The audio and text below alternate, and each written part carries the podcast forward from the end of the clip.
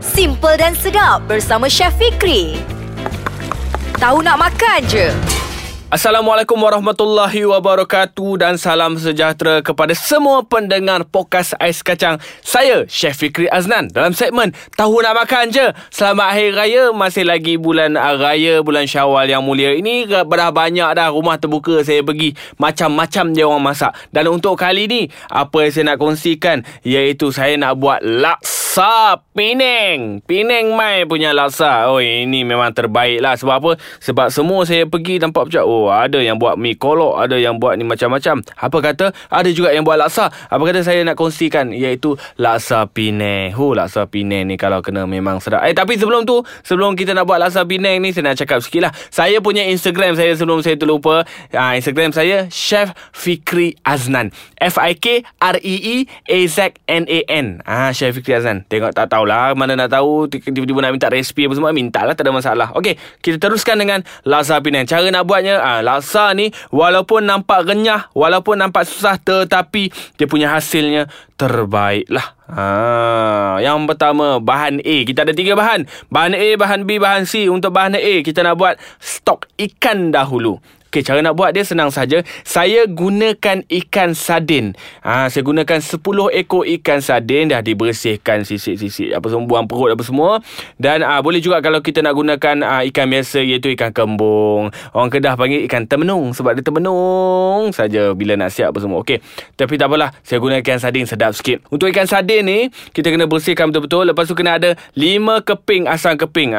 Untuk kita punya laksa ni memang kena ada rasa masam. Kita gunakan 5 keping asam keping, dan juga garam dan juga air untuk merebus. Okey, kita rebus kita punya stok ikan menggunakan api yang perlahan. Kena ingat, cara-cara kalau kita nak buat stok, jangan gunakan api kuat. Bila api kuat, memang bahan-bahan dalam tu cepat masak, tetapi dia punya result ataupun dia punya hasilnya tidak sebaik kalau kita menggunakan api yang perlahan. Bila kita gunakan api yang perlahan, kita nak buat stok ni, dia akan keluarkan perlahan-lahan dia punya flavor, dia punya rasa daripada tulang, daripada ikan tu, perlahan-lahan dia keluar. Itu yang paling menarik. Dan juga kalau boleh, kalau kita nak buat stok ikan ni, kita tutup sedikit. Kita biarkan ruang sedikit saja untuk keluarkan asap. Kita tutup dia supaya yang luar-luar tu dia tak kering, dia masuk balik dalam kita punya stok ikan.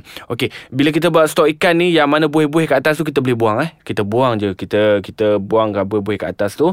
Bila kita dah buang, bila dia dah masak apa semua, lebih kurang dalam saya selalu buat dalam lebih kurang 15 minit ataupun setengah jam. Saya rebus, bergantunglah kepada banyak mana kita nak buat. Bila dah keluarkan, kita asingkan tulang dan juga isi. Bersihkan tulang pada isi apa semua. Air rebusan tadi jangan buang, sebab kita nak akan gunakan balik untuk kuah. Okey, asam keping tu kita buang lah, nanti kita ganti yang baru lah, tak ada masalah. Okey, kita kena kisar isi ikan sehingga hancur, ataupun setengah orang gunakan garfu, dia ramas-ramas bagi hancur je pun boleh juga. Tetapi kalau kita gunakan pengisar, dia punya hancur lagi pekat lah dia punya kuah dia. Tetapi kalau nak buat dua-dua cara ni pun boleh. Setengah kita kisar, setengah lagi kita hancur-hancur menggunakan garfu pun boleh juga. Untuk tulang dan juga kepala ikan tadi yang diasing tadi, kita kisar dalam bekas lain. Tulang pun kita kisar juga. Kita kisar tulang dan juga kepala ikan tadi, kita kisar bersama air rebusan ikan. Lepas tu tapis. Tapis ni kita nak gunakan dia punya air tu. Hampas-hampas dia kita buang.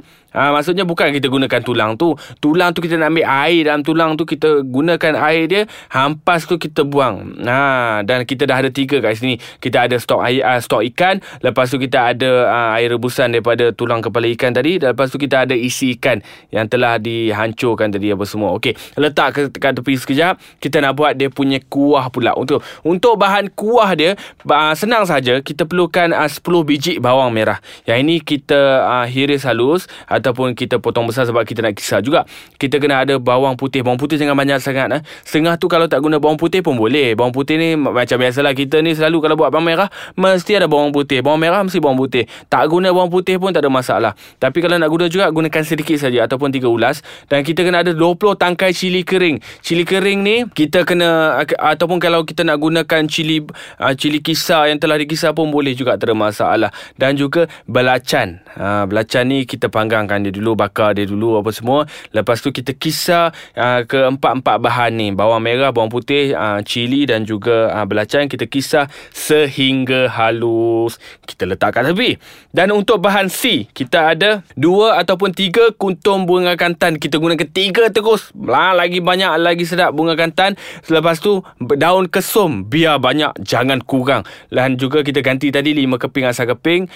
Yang ini untuk bahan C. Untuk bunga kantan, kita hiris halus, potong kecil-kecil. Dan juga daun kesum, kita buang dia punya batang. Kalau nak gunakan batang sekali pun boleh, tak ada masalah. Tapi janganlah banyak sangat batang, masukkan sedikit-sedikit je batang dia. Ni semua batang korang masukkan dalam tu. Okey, kita dah ada bahan A. Kena ingat stok ikan kita dah ada. Bahan B untuk bahan-bahan tumis kita dah ada. Dan juga bahan C, kita ada dia punya bunga-bungaan ataupun daun-daun je, bunga kantan, daun kesum apa semua. Okey, kita dah ada 3 bahan ni. Kita biarkan dulu. Sebab apa? Air raya ni kuih penuh dalam perut ni, nak pergi minum air sirap pula. Kita akan jumpa lepas ni dalam segmen Tahu Nak Makan Aje. Kita nak buat laksa. Selamat Hari Raya Aidilfitri. Walaupun dah minggu ketiga, minggu keempat ke, sama je. Korang ni kalau Hari Raya, kalau boleh setahun tu nak raya, setahun tu lah nak raya. Okey, sebab apa saya kongsikan? Yang baru mendengar, saya tengah kongsikan buat laksa Penang.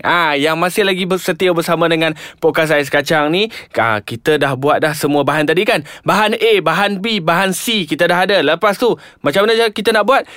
Kita kena masukkan ketiga-tiga bahan ni dalam periuk. Okey, senang sahaja. Sebab apa? Saya tak gunakan teknik tumis.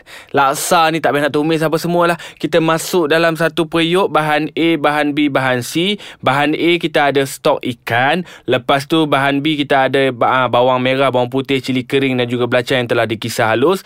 Bahan C kita ada bunga kantan yang telah dihiris halus, mangkuk daun kesum dan juga asam keping. Kita masukkan dalam satu bekas, kita biarkan dia merenih. Kita kena perlahankan api. Kita kacau semua bahan-bahan ni, kita biarkan dia mendidih perlahan-lahan. Dan untuk laksa ni, dia kena ada rasa masam dan juga manis.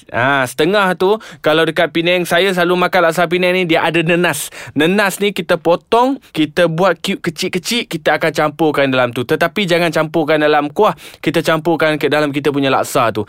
Itulah datang dia punya masam manis dia apa semua. Okey, untuk kuah tadi, pastikan, ini dia punya tips pastikan api perlahan, kita biarkan dia mendidih perlahan-lahan, tutup dia punya kita punya periuk, biar dia kacau-kacau sikit, biarkan dia mendidih perlahan-lahan. Perasakan dengan garam sahaja. Walaupun saya cakap masam manis, tapi perasakan dengan garam. Jangan bubuh gula lah. Okey, bila dah kacau semua, biar dia mendidih perlahan-lahan. Nak lagi sedap, kalau korang nak buat lagi sedap, buat hari ni, simpan dalam peti sejuk, lepas tu perangatkan lagi untuk esok. Itu lagi sedap. Itu lagi satu petua orang dulu kalau nak buat laksa. Dia akan buat sehari sebelum ataupun 2 hari sebelum. Kalau setengah tu, ada yang buat setahun sebelum kot. Kalau setahun sebelum tu dah melampau dah. Kurang-kurangnya sehari sebelum, kita kurangkan dia punya air dia tu, kita masukkan dalam peti sejuk, dan besok tu kita perangatkan balik. Lagi rasa dia sedap. Saya pun tak tahu kenapa. Sebab apa? Itu petua orang dulu-dulu. Okey, untuk dia punya laksa dia ni lain sikit. Dia memanglah gunakan laksa beras apa semua, tapi dia punya laksa ni dia kenyal-kenyal sikit. Dia nampak macam berkaca-kaca sikit. Itu dia punya laksa Penang ni memang terbaik. Dia punya rasa dia kenyal-kenyal macam tu. Macam Kedah ni guna laksa beras. Seberas ni dia biasa je. Tapi yang untuk kali ni kita gunakan laksa biasa sahaja. Okey. Dan lepas tu kita ada untuk hiasan, kita kena ada daun salad. Ini nak bagi cantik lah, daun salad. Lepas tu bawang merah ni kita hiris halus, dan juga kita ada telur rebus dan juga timun ni kita hiris halus kecil-kecil.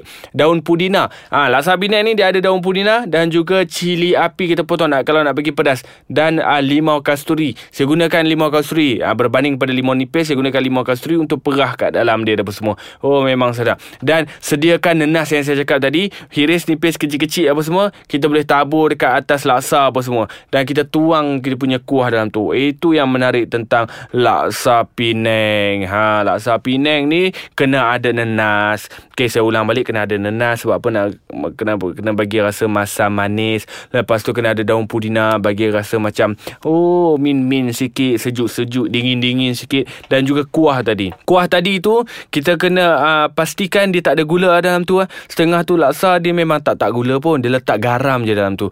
Dia kacau, dia mesti pekat di bahagian bawah. Air kat atas tu air rebusan. Sebab tu jangan buang air rebusan tu. Air rebusan tu paling penting. Kalau buang juga tak jadi laksa. Sebab itulah kalau kita pergi rumah orang kadang-kadang laksa kenapa rasa macam cair, tawar je semua. Sebab air rebusan yang membuatkan kita punya laksa tu bertambah sedap dan juga bertambah menarik. Untuk laksa Penang kena ada nanas dan juga daun pudina. Itulah laksa Penang. Kalau laksa Kedah ni lain sikit. Dia biasa saja, dia cair-cair dia punya kuah apa semua, makan dengan otak udang dalam tu. Sebab apa dia orang gunakan ikan biasa.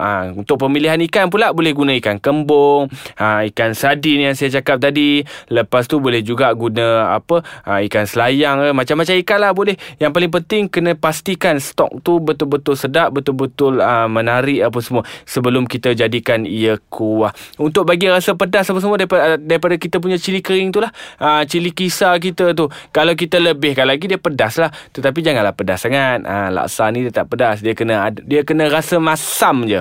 Rasa masam, lepas tu rasa manis, barulah sedap makan dengan kita punya laksa apa semua. Terbaik lah saya cakap ni. Sebab apa bila sebut laksa ni dia masam, kecoh air liur ni bila sebut pasal laksa. Dan saya nak banyak lagi rumah terbuka yang saya nak pergi ni. Dan sebelum tu saya nak wawarkan kepada semua orang, kalau ada resipi yang paling menarik, resipi yang nak kongsikan bersama saya, boleh komen dekat kita punya podcast Ais Kacang. Dan juga kena ingat, kalau nak tengok saya bersama keluarga ataupun saya punya aktiviti, bolehlah layari saya punya Instagram, Chef Fikri Aznan, Fikreeaznan, Chef Fikri Aznan. Dan terima kasihlah saya nak ucapkan kepada semua yang setia mendengar podcast Ais Kacang, lebih-lebih lagi dalam segmen Tahu Nak Makan Je.